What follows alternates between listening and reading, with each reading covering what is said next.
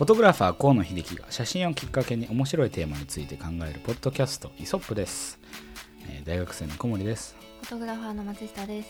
はい、私が河野です。はいそして引き続き、えー高橋君もいますねはい、お願いします。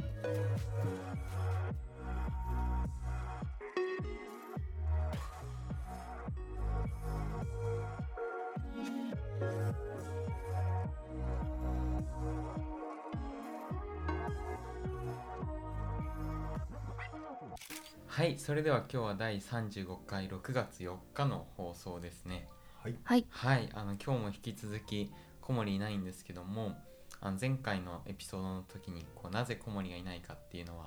あの秘密にしときますっていう感じで。そうだよね。謎めいた感じでね、あの闇につやや包んでこうねあれしたけど、そうですそうです。今日は。であのこれ少し前回もお伝え前回っていうかずっと前から伝えてるんですけど、このエピソードって大体3から4回分ぐらいまとめて 1, 1ヶ月前ぐらいに撮ってるっていうのであのこの6月はずっと小森いないんですけども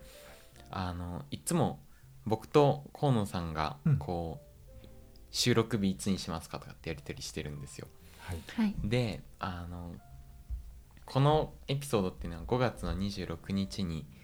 撮る予定だったんですねもともと。はい、であのまあいこの日程空いてますよって僕とけん、まあ、小森の予定合わせて河野さんに送ってでそしたらあ26日の18 17時か17時から空いてるよって言ってもらってであ空いてるんだってなってでちょっと小森があの別の予定があったので18時からにしてほしいっていうので僕から僕は26日の18時からお願いできますかって送ったと思ったんですよ。はい、はい。でそしたらこう河野さんが「あいいよ」ってじゃあそれで確定だねってなって終わったはずだったんですけど、うん実は27日の18時からお願いできますかっていう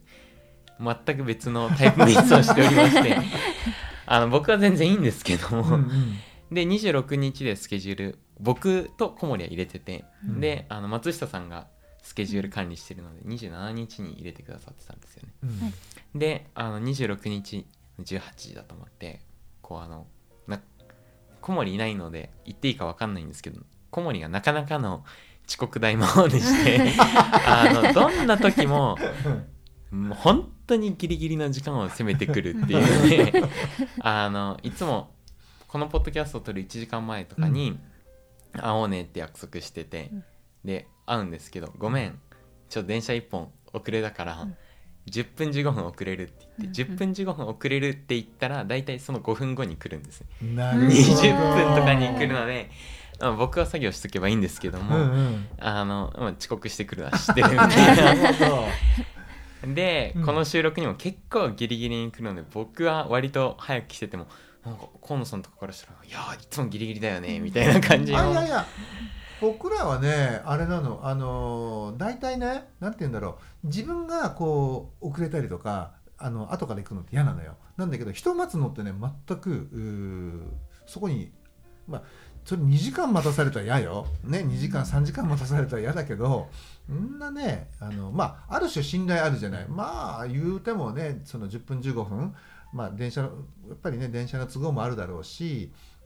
でそれよりも遅れる時にはきっと連絡もあるだろうしっていうふうな、まあ、ある意味信頼関係とかね信頼感でつながってるとこがあったから あんまりね我々そうないよね感じる。あ早いなもう来ちゃったよみたいなね。それはありがたいですけど。うん。あの言葉に甘えずっていうところなんですけども、まあそういうのもあってあの20分前に来いっていうので、うん。あのかなり早く呼び出してたんですね。ああうん。そうだったんだ。でうん。5時40分とかに着いてて6時待ち合わせだったので、うん。でまあピンポンしてもあの出ないなっていうので、うん。結構ままあ晩ご飯食べたりとかして待ってたんですけど、うん。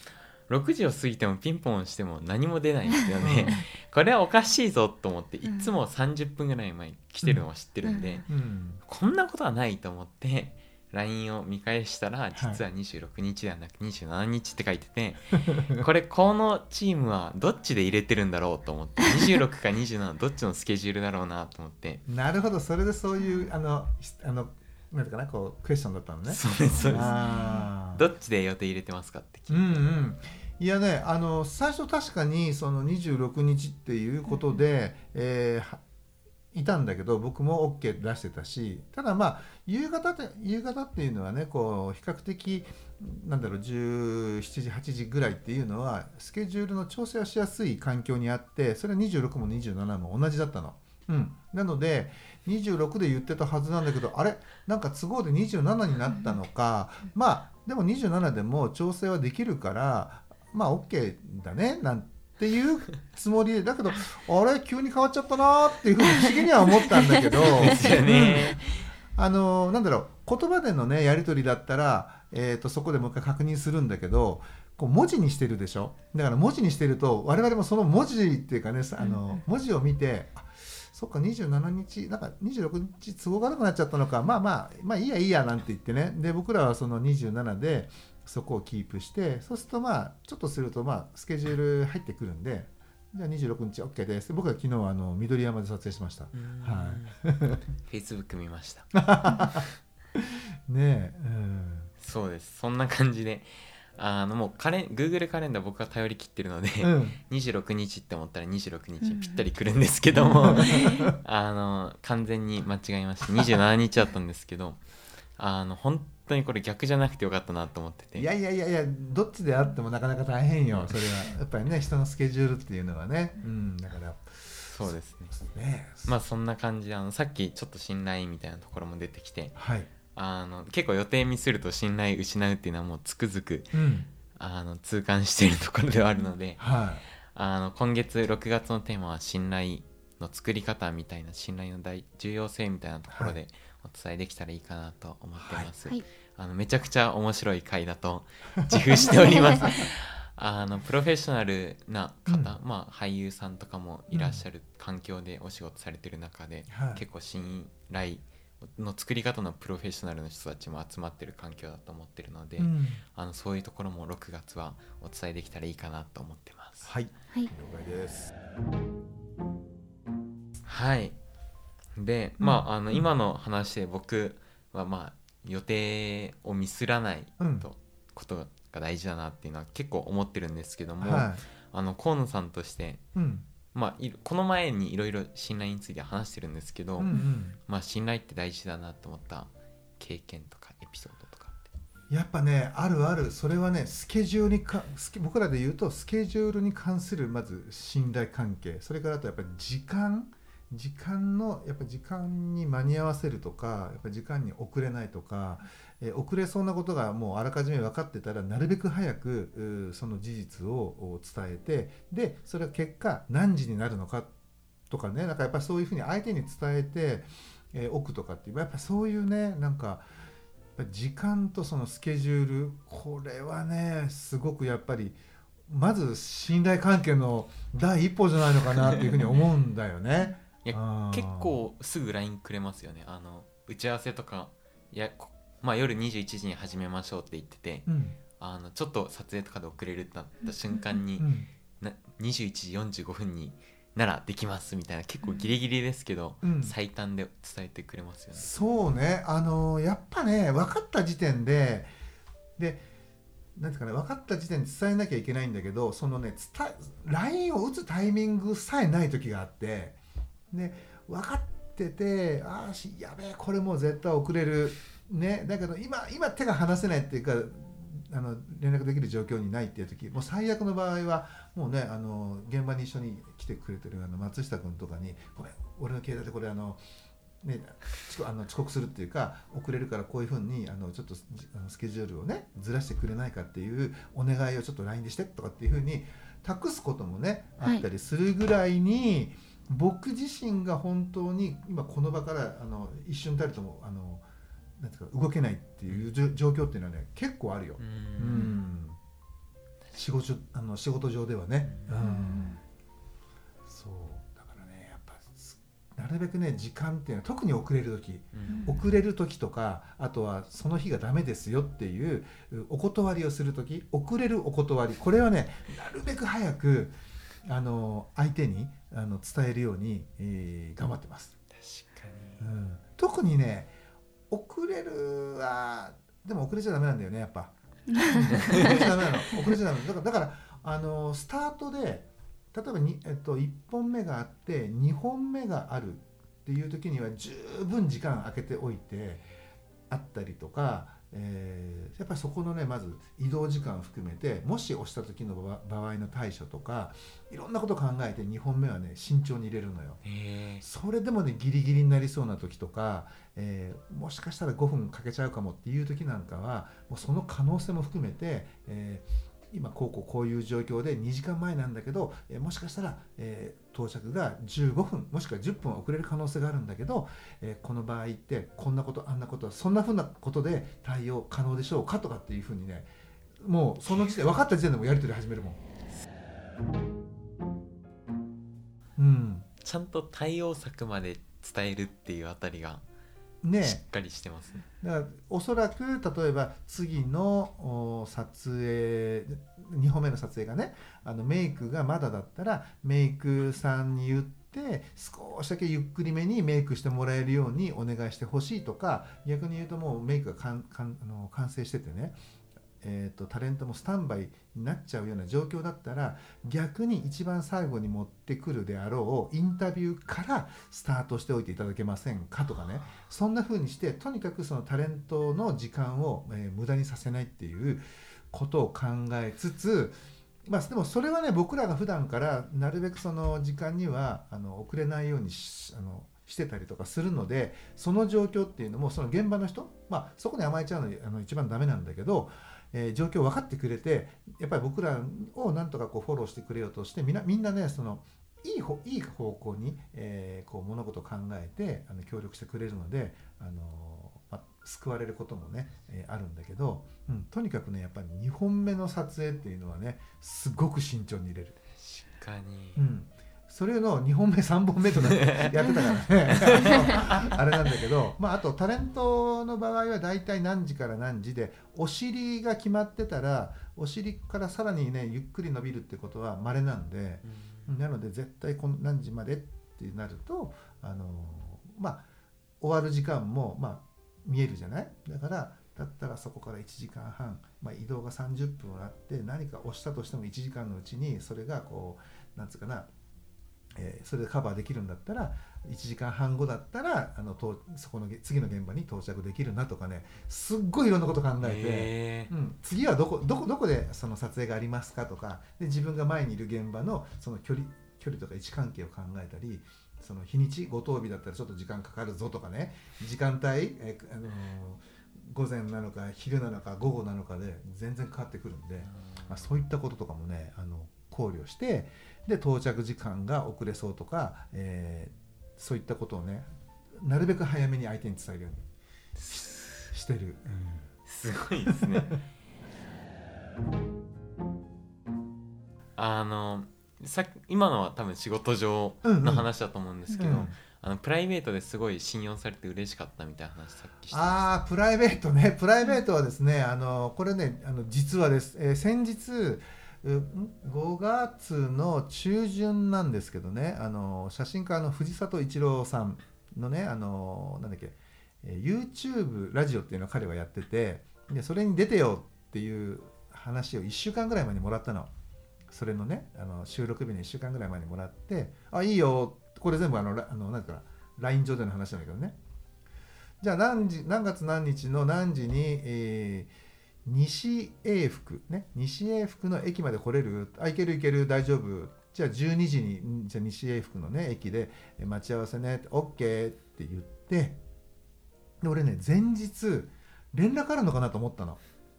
ね、じゃあ明日の12時に西永福によろしくねなんて、うん。こうねあの仕事だったら連絡を、えー大体の人がするじゃない？そうですね。お願いしあのした側が、うん、されあのされた方へ。なんだけど全く連絡なくて。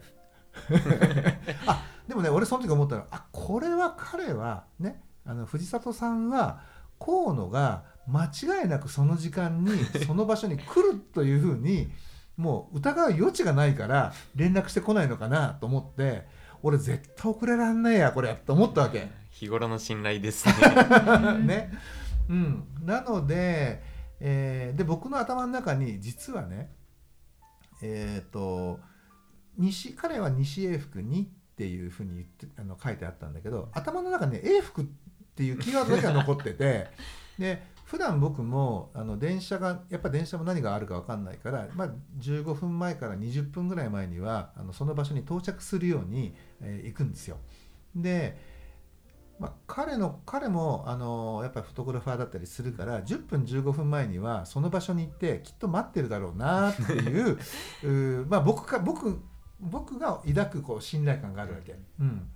でまあちょうどねその永福駅にえー10分前に着いて改札を出た瞬間に彼がいなくて、あれ？と思っていないはずがないのにと思って でもう一回ね自分のその携帯のね LINE を見たら西永福って書いてあったのね。うん、あやっぱりと思ってもう一回僕その改札入って、まあ、隣の駅なんでねえー乗って行きました。そうするとまあ着いたのがね1分前だったのよ。あの正直な話ね。列車が着いたのが1分前でなのでエスカレーターちょっと小走りにこう駆け上がって行ったらやっぱ彼待っててね。うん。でまあこの話は全くしてないんだけどああーどうもどうもどうもみたいな感じで そ,、ね、その後はこうあのなんていうかなそのままこうねまずはランチをしてそれからあの収録っていう風なね段取りに入っていったんだけどなかなかやっぱりねこう前日の確認がないっていうのも、ある種ね緊張感あっていいね。怖いですね。うん、でまあまあ多分、えーゆあのスケジュールに変更はありませんよ。あなたが来るの待ってますねとかっていう無言のねなんか、えーねシグナルなのかなとか思って いかに信用されてるかって証ですよね。ねまあそういうふうに、まあ、いいように僕は取っててだからこそ絶対に自分がね遅れるあの遅れることがあっちゃいけないなと思っててただまあね駅間違えちゃったっていう粗相だったんだけどね。それがなかったら10分前にきっと彼と、えー出会えてあの次の行動にねあの移せたんだと思うんだけどまあやっぱねあの時間って、まあ、時間もスケジュールもそうなんだけどうん、前まあ毎度毎度ね5分10分とね小さく遅れる人っているじゃない。やっぱね信頼感薄くなるよね。薄くなります。ででねなんだろうな普段遅れない人があの遅れ遅れるとか、まあ、連絡があったりとかするとあ何かあったのかなとか逆にこう心配するじゃない。だけどあの毎度の人だと「またかよおいおい」ってこうなるじゃない。だからまあまあとはいえね自分がそれをするわけじゃなくて待たされる側なんで、まあ、まだねあの待たせるよりはあの気分は楽なんで。そうですよね。うんまあ、これからもじ僕自身はねその人を待たせることなくなんていうの、えー待つ側に回りたいなっていうふうには思うけどね。確かにそうですね。松下君なんかないの？そういった意味で私はすごく逆で河野さんと全然全く逆で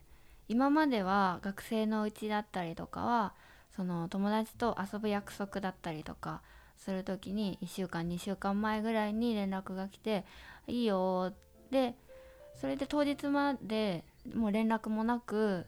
そのまま当日迎えて会ってでヤッホーみたいな感じだったのがこう学生を卒業して社会人にみんななってきたら逆にこう当日じゃない前日に「あの明日大丈夫そう?」とか「明日何時よろしくね」みたいな感じで連絡が来るようになってしまってというかなって あのたおそらくですけどみんなその社会人になって仕事上でそういうやり取りが当たり前になってきたからこそそうなっているんだろうというふうに私は思っているんですがあの高橋君はよく分かってると思うんですが私は人とあの連絡を取るということを一切しない。あの本当そうなんですよ。あの LINE でなんかお願い事とか何かメッセージするじゃないですか。既読になるんですよ。既読になってあの返事が本当に来ないみたいな。え友達でもいるのでそういう人は。あの既読になったらあこれは理解したっていうことだなと 認識してますけども。はい、ななので、それであのみんなその不安になり始めたのかな。どうなんだろうわからないんですけどいや信頼感がないからだとは思いたくないですがあの前日に連絡が来るようになりました逆 逆に。おめでとうございます。ありがとうございます。それ松下君が反応しねえからじゃないの？それはあるかもしれないまあでもねあのーなんだっけ中田敦彦さんがねよくこう本を紹介解説してるじゃない、はい。あれをねあのの中でもそれあったんだけど、もう要するに LINE で、えー返信をしないとまあねあの返信を我々はやっぱりしちゃうじゃない。うん。で LINE はもう見たら相手には既読っていうのが、はい。あの残るんだから、はい。もう返信するのは無駄だというふうなことを書いてある 本を解説しあのしてるのね。はい。うん。あの中田さんのその番組見ながら、はい。LINE をね確かにあの見るじゃない？で既読ってついて「はい。分かりました」ってまたへ返事が来るじゃない。うん、まあ嫌われるかもしれないけど確かに無駄っちゃ無駄だよなみたいなね。あのっていうふうに思ったことがあるのよ、うん、だからまあまあ日本人のねその性格上じゃあ分かりました。じゃあよろしくお願いしますっていうふうにして返した返すことによってはい。まあ、ワンコンプリートというかねうん、一件落着でじゃあよろしくねってことになるんだろうけど、はい。確かにもう既読ってつくんだからそれはそれでいいような気もするけどね。そうなんです。それそれで言うとちょっと前の回とかになるんですけど、うん。私は LINE を返信することによってウィルパワーがかなり消費されるので それを消費しないためにも LINE を返さない。うわなんか手のいい言い訳じゃない？これ。ちょっとこのね公の場を借りてなんかさあの自己弁護してるような気もするんだけど違う？それ。そんなことは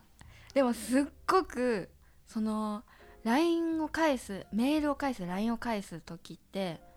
みんななんかこうパパパって返せるじゃないですか、うんうん。それができないんですよ。何？お前まさかまさか正座してこうってとかそういうんじゃないよねもうこうこう言っていいかこれは誰かに確認しなきゃいけないものかもしれないとか、あの言い回しはこれでいいのかとかこの人にはどういうテンションで話してたかなとかいろいろ考えちゃってその自分に持ってかなきゃ返せないとなんか松下君ってカメレオンみたいな嫌だな。なんでそんな人に合わせていくの？自分で行こうよ自分で。うんその「どうも」みたいな。さっきね来る時にねあの車の中で すごいなんかね「あでさ」みたいな感じなんかお友達言葉だったのなんかちょっとこうね俺嬉しかったんだけどねなんかね、あれあれは本当に間違いびっくりしました 自分で。なんとかでさって。あれいやうんねいやいやもうそのぐらいねそのぐらい自分持って自分らしく返信すればいいんじゃない？ね。了解でも了解ならもう了解でもうひたすら了解って返すとかさ、はい。うん河野さんに対してはすぐ返信してうます、ん、ありがとうございます。もうあの忙しいし気も気がも気も短いんでね。でもその河野さんだけはもう絶対すぐ返すっていう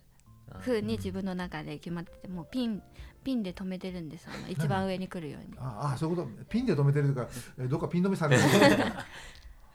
で もう後の他の方すいませんけれどもと どんどん下に埋もれていくやつすいませんけれどもという気持ちは思ってます。思ってます。信頼感はそこでいられないかもしれないですが あのすいませんという気持ちは持ってなるほどね。まあ別のところで信頼は得られる行動をされてると思うので そうですね。そんな感じであの今回、うん。少し時間っていうところには重きを置いたんですけども、うん。まあ、どのみち、まあ、時間をミスしても、まあ、遅刻するとかリス,、まあ、スケジュールを変えるとかしてもこう結局しどういう言い回しをしたらこうちゃんと信頼を担保でし続けれるかとかって結構大事だと思うんですけども、まあ、日頃の行動も含めてはい。どうやったら信頼っていうのを作っていけれるとかつくまあ壊されたらすごいたまったもんじゃないので、うんあの壊さずにちゃんと、まあ、信頼されるような人であり続けるためのうん方法っていうのを次回以降お伝えできたらいいかなと思います。わかりました。はいはい、はいなのであの本当にあの経験談が一般人とはもう全然桁違いなのですっごい面白いと思いますので ぜひあのご期待ください。はいはい、あの今日もポッドキャストを聞いていただいて。ありがとうございました。ありがとうございましたはい、また来週もお待ちしております。はい、はいよろしくお願いします。